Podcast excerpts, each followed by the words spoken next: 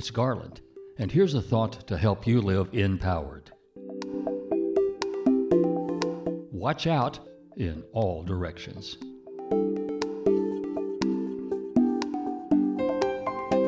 Have you ever had something happen to you and you said, Well, I did not see that coming?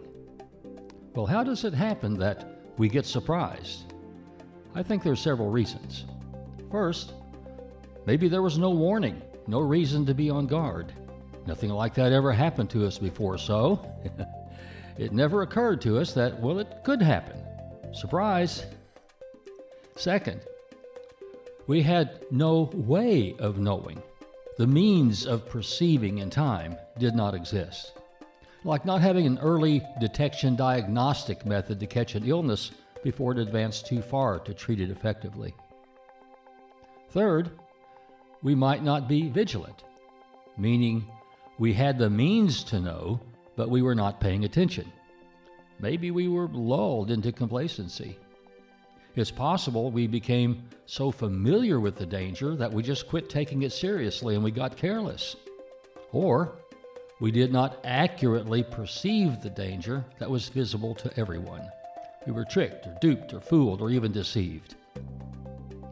Maybe the warnings fell into our physical or intellectual or emotional blind spots.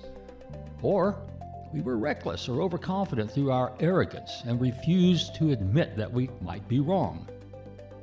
Fourth, we were willingly ignorant. We denied there was or there could be a problem, so we just refused to believe the evidence that everyone else could see and warned us about. Watching out in all directions and being realistic about risk is not the same as being paranoid. Being watchful is being mindfully present, and that is an empowering trait. I'm Garland McWatters. Live empowered by unleashing the creative energy of God love to make the world around you more wholesome and joyful and soulful.